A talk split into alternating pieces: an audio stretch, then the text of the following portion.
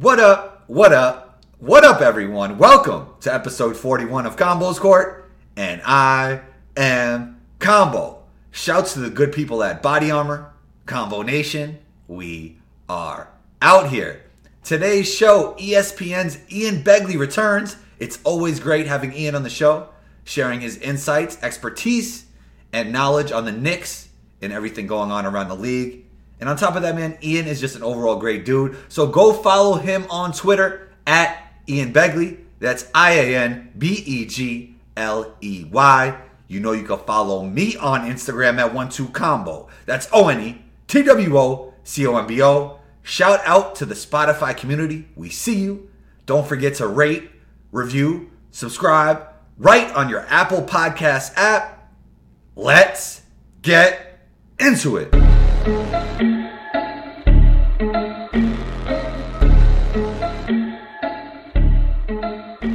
Welcome back, man. Welcome back to Combo Court. How's everything? Hey, everything's good, bro. How are you? I'm good, man. You know, I was out of town for a little bit and it got real cold by the time I got back. So, Oh, besides that, everything's great. you're in New York, right? Yeah, I am in New York, man. It's freezing. Yeah, It's out- brutal. I went outside for a second. I was like, this is ridiculous. you got to stay in on days like this. A hundred percent. Oh, let's get right into it, man. Uh, you've been you've been covering New York sports for for over a decade now. Um, I wanted to know how has technology and social media changed your business?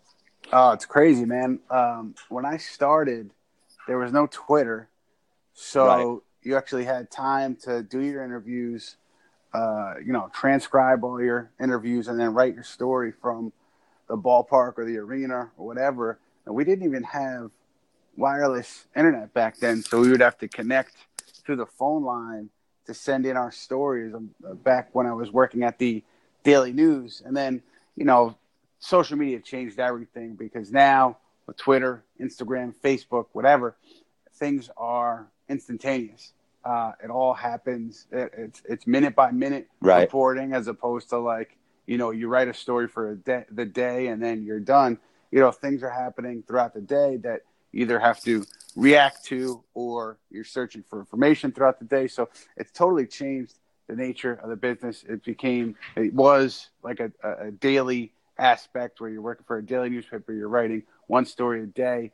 Now, you know, it's like I said, it's all day. It never stops. It's a 24 hour news cycle. And I think social media uh, really was the impetus for that change. Right. I have a friend in photography, and you know, they find it frustrating because they spent so much time, you know, in the business, and now everybody has a camera, and now everybody's a photographer. Is there some in your business that feel this way? a lot of the guys who you know I came up under guys who are older now. Um, you know, I'm 35, so you know guys who are in their Okay. 50s or older. Some of the older guys, you know, they for good reason they get upset when, let's say, they're on the road. You know, they have a good quote for a story, or there's some news that breaks on the road, and then you know people at home will take that on Twitter and like either write their own story or you know, uh, you know, sometimes uh, outlet like ESPN will write a story, and then that takes away the value of their article because the information that they got being with the team on the road um, is everywhere now. So it's not like people have to click on their website to see the story. It's all over the place. Yeah. And I think they sometimes guys get upset over that, and I get it. I totally understand it. It's just kind of the nature of where the business is now. We're kind of cannibalizing ourselves in a way because of the internet.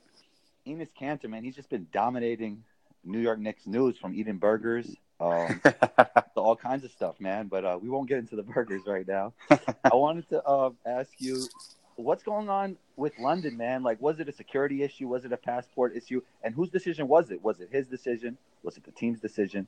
Based on everything that Enes has said, it seems to me like it was a, a joint decision. I think he could have made the trip, but I think if he made the trip, he says the team was saying like you have to stay in your hotel and go from your hotel to the arena and then right back to your hotel. So Wow. His experience there would have been very limited because of the security concerns. So I think because of that, both sides decided, hey, it's better for you to stay here rather than go over there and uh, and really just have a very limited time in London and, and have a compromised experience. And part of me wonders too, though, like maybe the organization or the NBA, maybe they weren't interested in having this story become such a, a focus of that international game over there because that's a game that's, you know, it's a big deal for the league. Right. It's a big deal for the teams involved. So maybe, you know, they didn't want this to become a dominant storyline. I'm not suggesting that the league or the Knicks made him stay home because of that. But I, I think that, you know, that's something that is looked at uh, when you're when you're looking at it from a business perspective. Is one of the reasons they have these games in Europe because they want to like a conference out there one day? You know, it's talked about. I think it's Yeah. more of um, a fantasy at this point than a reality, but it's certainly something that the commissioner, I think, has addressed when he has these press conferences in these cities and those questions come up. And I think the NBA, you know, is looking to expand south of our border into Mexico City. I think there's going to be a, a G League team there um, in the coming years. Oh, really? Whether, whether the NBA expands uh, with an NBA team into uh, Mexico or Europe, you know, I'm not so sure. It's any, like anything else, like the logistical issues uh, would be would be tough to get around because the NFL has kind of talked about the same thing in more, from more a fantasy perspective, um, and it just doesn't seem like it's a realistic option at this point. Um, but I think it's something that's always going to be discussed as these league, leagues continue to hold these games overseas. Wanted to move on to Porzingis. Uh, how is his How is his rehab going? And there's reports that he wants to play, and then the Knicks don't really think that's a great idea. I don't I don't want to use the tank word, but Listen, I mean, like th- all those factors kind of add up, right? The Yeah. Knicks are better off um, losing games and getting a higher draft pick, and Porzingis comes back and he's, he's healthy, and there's a couple months left in the season. You know, you obviously he could help them win more games than maybe is ideal for them in, in the bigger picture when you're looking at the June draft. But I don't. I mean, I, a lot of people have said like, kind of they don't they they think they don't think he's going to play, and uh, the obvious um, reason is because it's best for the Knicks, but also for Porzingis. I mean, he they didn't extend his contract, his rookie contract, at the deadline earlier this season. So if he comes back, you know, worst case scenario, he gets hurt again. Right. He's putting that extension at risk. So I think there's a, a reason for him to sit too. But listen, I don't I don't know if the Knicks have told him that. I don't think they would say Right. we don't want you to play this season because there's already um, a fractured relationship there between Porzingis and the organization. So if they were to say to him, "We know you're going to be healthy enough, but we don't want you to play," you know, that's that could potentially further fracture this relationship between star player and organization. I don't think it would be a wise thing for the Knicks to do. I don't think they would do that.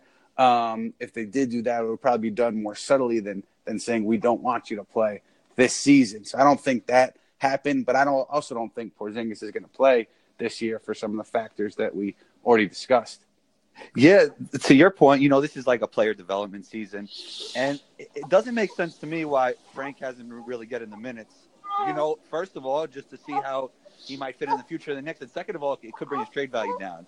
Well, I think the the one thing that I wonder with this whole thing is like maybe the Knicks like they obviously see Frank so much more than we do during the games. They're seeing him in practices, they're seeing him in training camp, they're seeing him, I'm sure, over the summer. So maybe because of the information gleaned from all of that, um, they don't see him as a lead guard.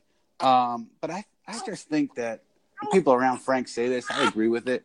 Because of where the Knicks are, I don't think they have anything to lose by saying, listen, we're going to give Frank 15 games at Right. point guard, and we're just going to see what he has and what he is at that position.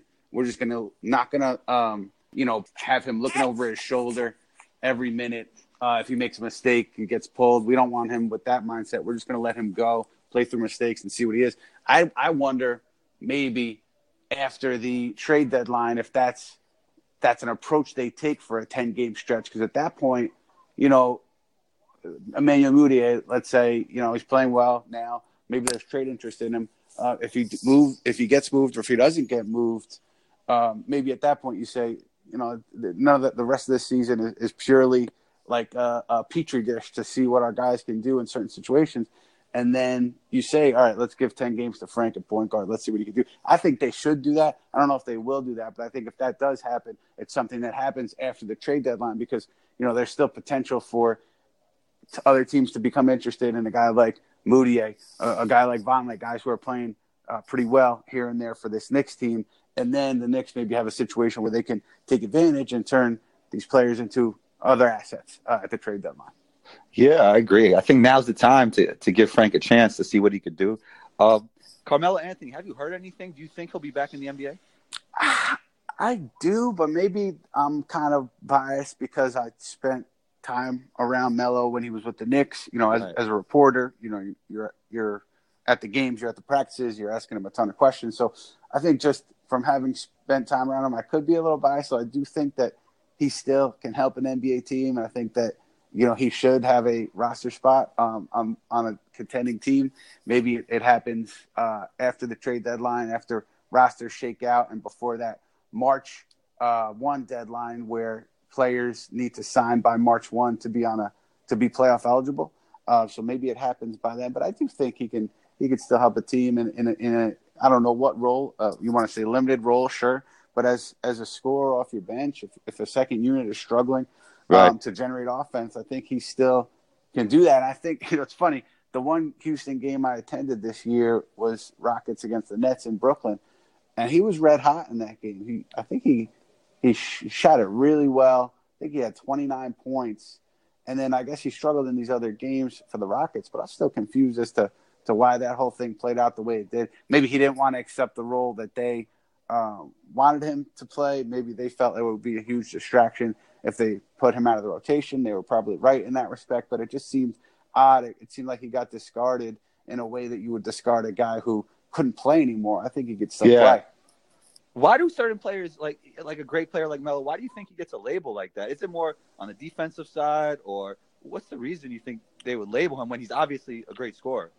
I mean, certainly defensively, he has shortcomings, and those yeah. shortcomings just get more pronounced with age. Um, and with that, and with how the cha- the league has changed, you have to switch everything. Abs- yeah, absolutely, yeah. absolutely. And he's gonna he probably going to hurt you on that end, and he uh, it's hard to hide guys um, on that end. It's harder and harder to hide guys on that end. Um, guys tend to get targeted on that end if, if teams know that they can be exploited. Uh, and I think that OKC that season OKC, I could be wrong, but I think his numbers as a spot up shooter weren't great or weren't as good as right. people expected them to be. Yeah. And I that that must be something that he would have to adapt to maybe from a, a different way to train your body to adapt to that role, but also obviously in New York, you know, he was shooting the ball 20 plus times a night and I guess you are able to get yourself into a rhythm in that way and, and you become accustomed to getting into rhythm in that way by taking that number of shots. So when your shots get reduced, you're not seeing the ball as consistently. Maybe it's hard to get into rhythm. So I think there's probably an adjustment there that he didn't adjust as well to in Oklahoma City than a lot of people expected him to. Kyrie, it seems that uh, he's not happy now, but you know, a lot of the times we're just prisoner of the moment, and uh, they could go on a run in the playoffs, and he might want to go back to the Celtics. But is there any chance and it's the same thing with KD. He had some issues with Draymond, and he might not be happy as well, even though he said in an interview that he wants to go where the money is, where the most money is, which would be the Warriors. Do the Knicks have any chance of these guys, of getting these guys? Well, I just want to say one thing, Andrew. You know this uh, as a guy who who has been around the game for a long time. You know, like what guys say publicly doesn't really have a lot of stock in right. what's actually going on behind the scenes. So whatever right, right. Kevin Durant, Kyrie Irving, Kawhi Leonard, whatever these guys say in interviews, I don't I don't put a lot of value into it um, yeah. with regard to what what might happen in July. But I do think like if you look at a couple scenarios here, you look at Kevin Durant. If he decides to leave Golden State, where's he going to go? I mean, it seems like he could go. I don't think he's going to go to Lakers to play with LeBron. No. Could he go to the Clippers? Sure. Could he go yeah. to the Nets? I could see that. Could he go to the Knicks? I could see that too. But I don't see, unless I'm forgetting about a team, I don't see another team outside of those three where uh, it's a, which is a realistic, which would be a realistic option for Kevin Durant if he decided to leave Golden State. So I think if he does make that decision where, hey, I'm ready to move on from the Warriors, I think the Knicks have a pretty good shot because I think it would be a pretty short list of realistic options for Durant. I mean, how, do you see it the same way? Am I missing a team that could be No. in play for him if he decides to go? Yeah, I don't. I don't see it either. So so there's that for the Knicks, and uh, and I also think with Kyrie, you know, he did say earlier in the season that he was going to remain in Boston. He wants to resign. I kind of look at that though as putting pressure on the. Uh, and you have to excuse me. I have a, No worry. I newborn. If he's getting upset because he heard Durant might not come to the Knicks, I don't know. um, but Kyrie, you know, he said he's going to resign in Boston. I think he was putting pressure on ownership and the front office to offer that max contract, and he's I think he's giving himself an out. Uh, if it doesn't happen, he can save face from a public relations perspective because he could say I wasn't offered that max deal, like they didn't want me, so I had to go elsewhere. So I do think he's going to get the max offer. I think he's going to stay in Boston, but I think that's just something to keep an eye on as we talk about uh, July and this summer with free agency. Right, franchise players. I wanted to bring it back to Porzingis for one second. There has been reports that the Spurs are interested. Like, is there a scenario where that could actually happen? And would that free up um, a spot for another like max free agent if he were to leave? I mean, listen, if he decides uh, I'm not gonna, re- I'm not, I don't want to be here long term. If he decides that with the Knicks, then every there's gonna be 29 teams that are interested in Porzingis. That's why I kind of laughed at that report that said, you know, the Spurs are interested in Porzingis. If he wants to leave the Knicks, every team would be interested Right, in right. acquiring Chris. So I think that, yeah, there are scenarios he could say, I'm not resigning here. So the Knicks would say, all right, the best thing for us to do maybe is to trade you. And then, it, you know, he, he becomes a, a valuable trade asset for the Knicks and, you know, he furthers his career elsewhere. I think that would be a, a disaster scenario for the Knicks because it would be hard for them to kind of spin it to their fan base that this is a good thing because, you know, Kristaps Porzingis, say what you want about his durability. Obviously, he's coming off an ACL injury. There's uncertainty there, but he the body type and the way he plays, it seems like it's a it's a once in a generation. He could be a once in a generation talent if he reaches his potential. So to Right. trade that, you know, a lot of Knick fans would would be kind of, uh, I guess, frustrated and and upset if that happens. So it would be a tough position for the Knicks. But they might say, if he want if he doesn't want to resign in New York, he doesn't want to be here long term. We have to trade him. So I think there are scenarios, plausible scenarios, where he does end up on a different team, if not next year, then in the near future. But there, there's a lot of a lot of time between now and when that might play out for things to change in New York, for conversations to be had between Porzingis and the Knicks to kind of figure things out. But I do think that that is a scenario to keep an eye on again as we head towards July to see how things unfold. Speaking of once in ger- generational type players, that's something I really wanted to get to with you. You know, to me, there's two, I would actually say three once in a generational players in the league right now, in my opinion. I don't know if you would agree with mm-hmm. me. That's Mhm. LeBron, KD, and you have to say Steph from the way he Mhm. changed the game. No doubt. With, with Luka Doncic's rookie season, is there a general consensus around the league that this guy could be like that, a once in a generational type talent? Well, two names I would probably add to, to your list, just based on what we've seen this year: Anthony Davis and uh, Giannis Right. Antetokounmpo. Just because they just look to like they have the obviously potential and they stay healthy, uh, just to be two of the really special players in this game. Uh, with Doncic, I mean, I, I haven't asked a lot of people around the league their opinions on him, so it's hard for me to really have any strong insight on on how they see him. But obviously, everyone's incredibly impressed with the way that he's adapted and excelled at the NBA game so quickly. I mean, kid's 19 years old, and I think part of it is when you're when you're able to come up and play professionally at such a young age, which he was able to do Right. overseas, I think that prepares you a little bit better than uh, the high school 100%. basketball, college basketball route that domestic players uh, take to the NBA. So I think that's part of what we're seeing here. But you know, the way he uh, gets his shot off, the way he gets to the, the spots that he wants to get to, uh, night in and night out, he just he's showing himself to be a very special player. I think it's too early to really put him on any list that uh, on with the players that we talked about earlier. But uh, listen, that I think the potential is there if he could continue to stay healthy and, and develop his game. Really, I, I agree with you. I agree with you 100%. And before we get out of here, I wanted to ask you who do you think will win the NBA championship this year, the Warriors or the field? So it, it, I still take Golden State right now. I know they look vulnerable um, at the moment, but I think so much can and will change between where are we mid January and uh, and and June, and you know this team's going to change. I think in a positive way when Demarcus Cousins gets healthy and, and, and gets on the court. I think it's going to take an it's going to be an adjustment period for the group, but I think ultimately it's going to make them that much much more dangerous and much more complete. And uh, I do see them winning again in June. What do you think, Andrew? Who do you have at this point? I have the Warriors because I don't think there's a team ready to grab it right now. Mm, that's a great point. You know, Even if they are vulnerable, who's yeah, there? Yeah, yeah, it's the field, but which team can actually grab it? And I think the team with the best chance is the Raptors, but I still have the Warriors over the Raptors. There it is. There, it is. Ian I Begley, like it. Where can we find you, man? Where I know I know you're most active. I'm more of an Instagram guy. You're more of a Twitter guy. Yeah, I'm an old man, bro. All the old men are on Twitter. I got to Hey. get on Instagram. I have to ask you about that. Ian, we're, we're the same age. Exactly. yeah, but, I, but but I'm washed, bro. You're still a young guy. I feel like I'm washed. I married two kids, fat. It's over for me. You're still got a lot going on. I don't. That's why I'm on Twitter. and You're on Instagram. But I got to figure that out. Um, yeah, so I'm on Twitter at Ian Begley, I A N B E G L E Y, and uh, hopefully by the time we do this again, I got my Instagram account up and running. I'm going to lean on you for that expertise. Oh, 100%. And you and, and I need help on Twitter, man. I'm just not as active on it, but it's great because, you know, it's something where I could uh, show my episodes. It's a great platform. We need that, bro. We need your voice on there. So so we'll make that happen. Thanks, Ian. Uh, you've been more than gracious with your time, and you're always welcome back on Combos Court. Appreciate it, Andrew. Anytime, my friend. Always good to be with you. Thanks, Ian. There it is, episode 41. Hope you enjoyed the show.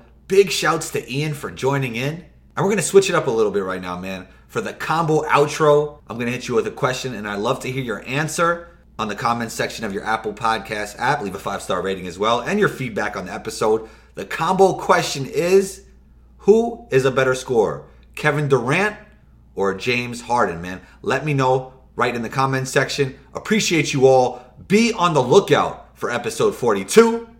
Combo out.